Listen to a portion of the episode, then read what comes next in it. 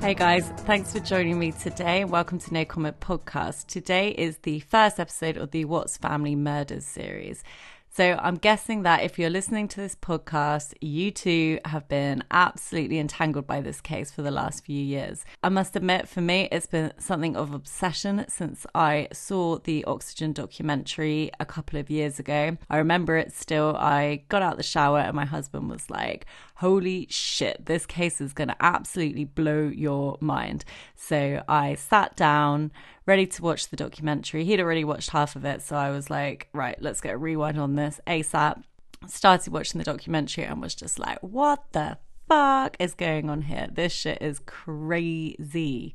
I think the reason I find this so intensely interesting is the enigma that is Chris Watts. Being a massive true crime fan, I've watched and read about so many different types of people and so many different types of people that commit crimes. And he just doesn't seem to fit the bill of these criminal psychopaths until, of course, the morning of August the 13th, 2018, when he committed the most heinous and disgusting act that I have ever come across. So, before we get into today's episode, I just want to cover off a few housekeeping points. Number one, I am assuming a lot of knowledge on behalf of the listener for the purposes of this series. And that's because I want to spend more time looking at the details that aren't as well known and getting into my theories as opposed to doing a sort of broad overview of this case because that's been absolutely done to death. So if you are listening to this podcast and you're like, what the fuck is this person talking about? What I suggest you do is go away, come back, but go away for now. Watch one of the documentaries, then come back and re listen to this podcast. Um, in terms of recommendations, I would say the Netflix documentary is a good start. So this is streaming on UK Netflix. I'm not sure about the other Netflixes, but it's definitely on the UK one. It's called An American Murder: The Family Next Door. It is basically a compilation of police body cam footage, social media posts, texts, call logs, and interview tapes. And they're all pieced together to tell the story because there is so much media associated with this case that, and that again is I think one of the things that makes it so interesting is that you can literally watch it from start from the moment that Nicole Atkinson, Shanann's friend, called a non-emergency call in for a welfare check on Shanann because she couldn't get hold of her. From that point until beyond the trial, you can watch it all unfold. So I would suggest starting with that documentary. Also, the Oxygen documentary that I re- mentioned at the beginning of this podcast is a really good documentary and and unlike the Netflix documentary includes interviews with the FBI, with the CBI, with the Frederick Police Department and is really really interesting also the prosecution so, this offers a completely different perspective on the case because it includes the interviews from law enforcement and all the different people involved and is definitely worth a watch. My second point that I just want to flag is that my timeline for the purposes of this podcast is going to start around March, April 2018. However, I am by no means saying that there were not events predating this which are relevant. It's just that, in my view, this date onwards are the most relevant and noteworthy points, and so that's where I have decided to start. I will also be referencing a couple of books by an author called Cherlyn Cadle. Now, she met with Chris Watts on various occasions and also wrote him letters and wrote two books. One is called Letters from Christopher, and the other is The Watts Family Murders. She told him that she wasn't an author, but that she'd read the, his story and was extremely interested in the case, and that she wanted to put his story out there and put the truth out there for everyone to know. And for some unknown reason, I guess out of the hordes of letters he must have got whilst he's been in prison, he decided to take her up on this offer, and they became pen pals. They wrote backwards and forwards, and she went and met him on various occasions and got his story.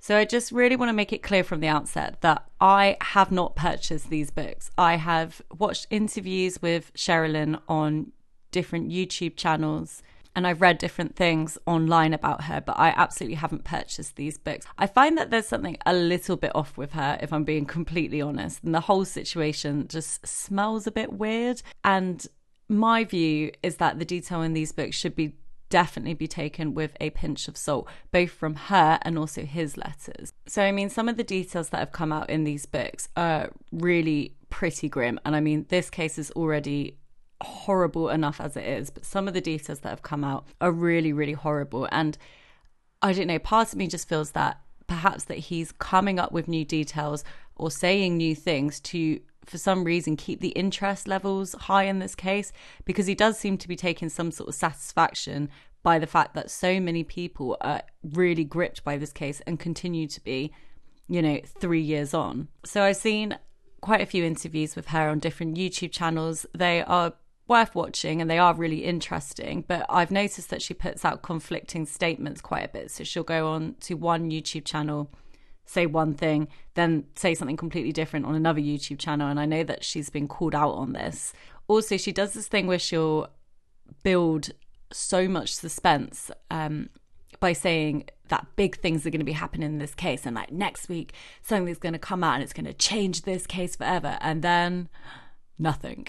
Absolutely nothing happens. And it's just like why were you saying that? It's just really weird. And then she basically says that she can't give too many details because the FBI and da da da da da. And it all it just none of it really seems to make sense. So personally I felt a bit weird about buying these books. I have linked the book that I've read in connection with this case which is really really good. I've linked that in the description and I will be referring to that also Okay, so before we get into the meat of today's episode, I also just want to say, and this doesn't just apply to this series, but any true crime case that I cover, that I in no way mean any disrespect by the content that I'm putting out or any of the details that I discuss as part of the cases that I cover.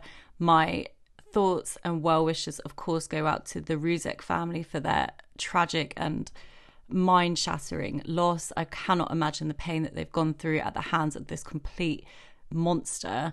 And of course, I want to be respectful for those who have lost their lives Shanann, Bella, Celeste, and Nico.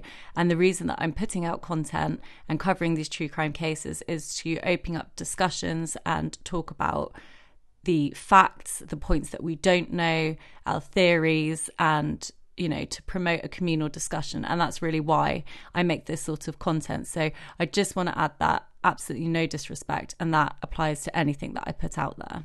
Okay, so let's get back to today's episode. Our timeline starts on April 2018. Nicole Kessinger, I'm going to call her NK for the purposes of this series. She starts a temp contract position at Anadarko in the Health and Safety Department. She's reported to have turned the heads of colleagues, including Mr. Chris Watts, and was the subject of locker room chat in the early weeks of her arrival. In her later interviews, NK reports that she didn't meet Watts until May June 2018. But in the discovery, there is evidence that she Googled Watts in August 2017 and his wife, Shanann, a month later on the 1st of September. This is seven months before she started at Anadarko and a year before the murders. How? Okay, so it's theory time. I've watched a few YouTube theories on this and I want to talk about those initially.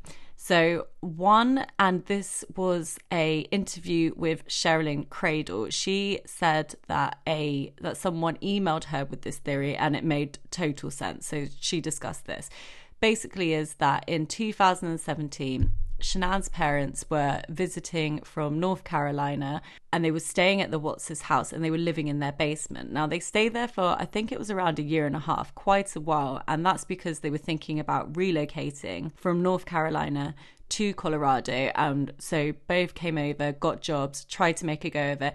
It didn't work out for whatever reason. I think it was something to do with Frankie who is Shanann's younger brother, he was having issues back home, issues keeping up the payments on the Ruzek's house, so they eventually had to go home and abandon the Colorado idea. But during this time, they were living in the Watts' basement, and that's where Chris would work out. That's where all his gym equipment was. So he couldn't do that anymore, and so was forced out of the house and had to go and find a gym. And so the theory is that Chris and NK met at a gym from 2017. Cherlyn has also said that Chris told her that he introduced NK to Shanann on the 4th of July 2017 at a fireworks display. So, having watched this interview, I took to Facebook to have a look at Shanann's old Facebook page. I cannot see that there's any post of a 4th of July fireworks celebration in 2017. And this is from a woman that literally documented every single second of her life, particularly significant events or big family events as it helped with her Thrive business. So I would have thought that something like that would be on her Facebook page, but it's just not. The only post on the 4th of July 2017 is a Thrive promotion. And then the next day, there's pictures of Bella and Celeste in USA colours. I looked back at 2016 to see if she posted about the 4th of July then, and she didn't. However, the earliest upload is on the 1st of July, so it may be the case that this was on another account, and the account that I'm looking at is more for her Thrive promotion, but I can't find any other accounts with earlier photos. In 2018, there is a picture of Shanann in North Carolina, and it's clearly been raining. She's absolutely soaked, and she's basically saying that there's no fireworks because of the rain. And it's tagged with an event for a family 4th of July celebration. So she posted about it that year.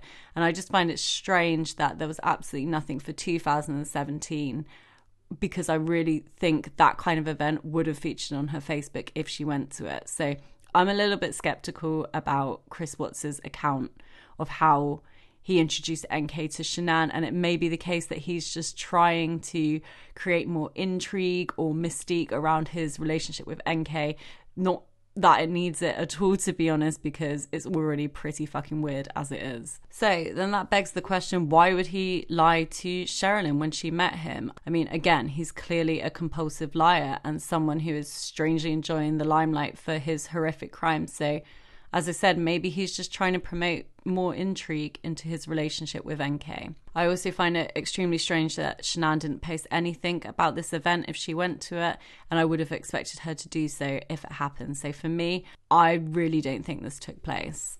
In terms of them meeting at the gym, yeah, that's definitely plausible. We know that the Ruzeks was staying with the Watts during that time, and so they may very well have met the gym. But there's one big problem with that theory, and this is it. From what we know, when Chris met NK, he basically lost his shit. He was addicted to that woman from day dot. I don't believe that he met her, let his feelings simmer for around a year, and then randomly intensify in May, June 2018. That kind of love and infatuation, from what I know, just doesn't really work like that. So I find it a little bit hard to believe that that's how they initially met.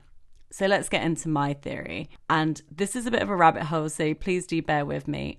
In April 2017, there was a deadly gas explosion in Firestone, Colorado, which killed two people. The explosion occurred due to the ignition of gas from a severed line owned by Anadarko. This triggered an urgent review process by Anadarko to look at the health and safety practices and where they need to be improved.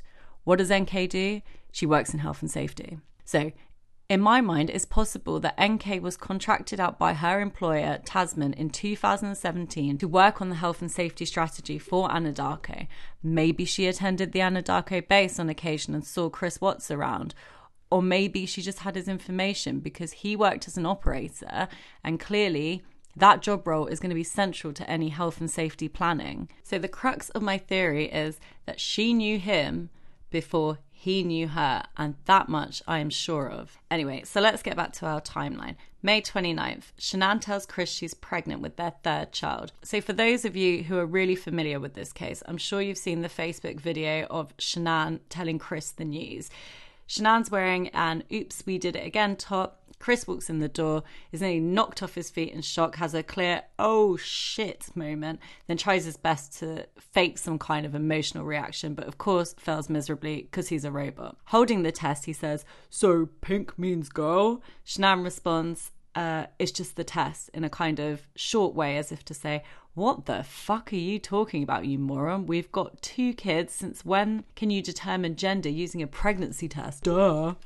I mean, to be honest, I'd probably have a similar response if my husband said that. That's pretty fucking stupid, especially if you already have kids. When I told my husband that we were pregnant, he just said, Already, fuck, that was quick. So it's probably a good thing I didn't put that on Facebook. In his later confession interview with CBI and FBI after sentencing, CBI agent Tammy Lee comments on the fact that he really didn't look very happy in that video. He says it's probably because he was already talking to NK and he felt guilty, even though the romantic side hadn't blossomed yet. He was having an emotional affair, and so that was playing on his mind. June 12th.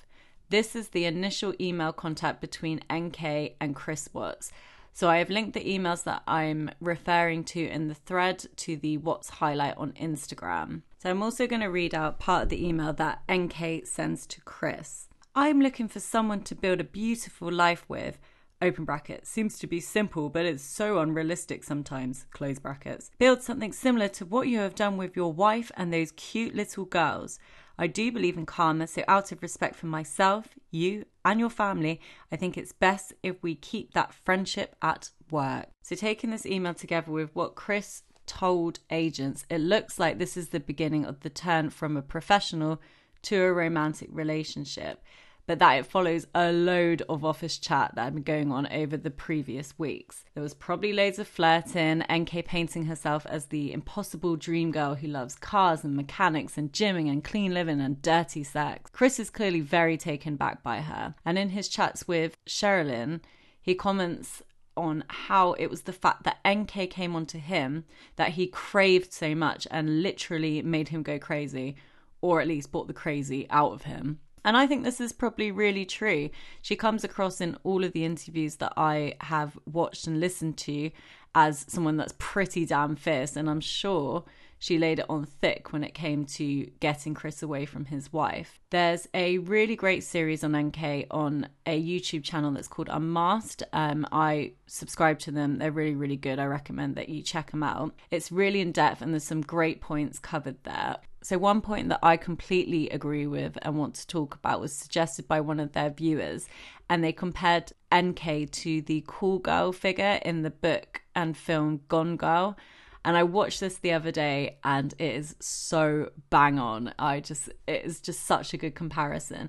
And I invite you guys to go and check out the definition of a cool girl from Gone Girl and um, just let me know how much you think this is just NK all over. June the 14th, Watts creates 200 contacts in his work phone, including NK's work and her personal phone. So that's really weird. He has her personal details as literally two days ago, NK, you said, let's keep this friendship at work because you don't want bad karma and to come back in the next life as, let's see, maybe a hagfish or something. Oops, too late. June the 20th. This is Shanann's first ultrasound. Chris messages her and says that he's unable to attend because he's stuck in the field running from tornadoes. Literally the best excuse I've ever heard in my life. And take note, man, anything short of this will not be a valid excuse. In his defense, and this is maybe the only point I can defend him on, I have seen photos and it did look like there was some pretty severe tornadoes, which is kind of terrifying. So maybe on this one occasion he was being honest. June the 22nd to the 26th, Shanann and Watts fly to San Diego to attend a Thrive event.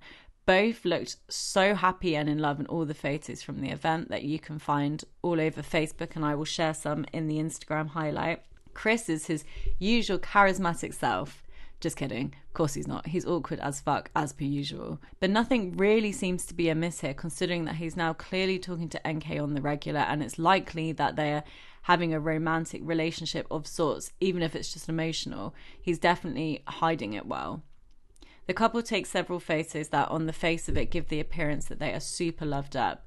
And I'm certain as I can be that NK would have seen these photos during one of her crazy Facebook stalking frenzies. And does this really look like a couple that's on the edge of divorce? Nope. And she knew it. June 27th, Shanann leaves for North Carolina with Bella and Cece.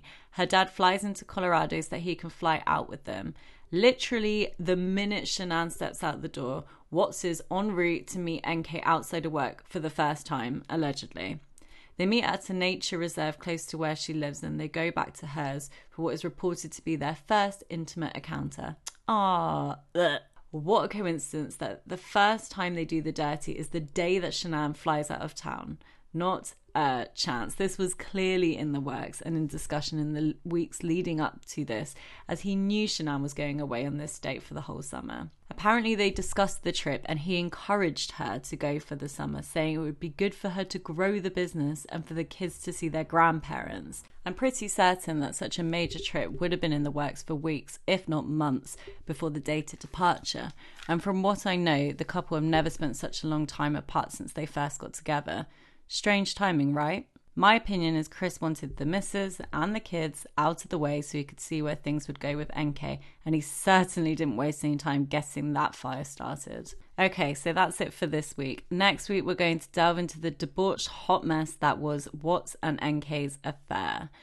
Thanks for listening, guys. If you like this podcast, please do follow me on Instagram at no comment pod, where I'll be posting highlights relevant to this episode and any future cases that I cover. I also have a Patreon page, which I'll link in the description. I do this pod all on my lonesome, ah, mini violin during my maternity leave, whilst I'm also trying to contain my crazy eight month old baby. And so any help would be greatly appreciated and will go towards making the content that much better. Until next time.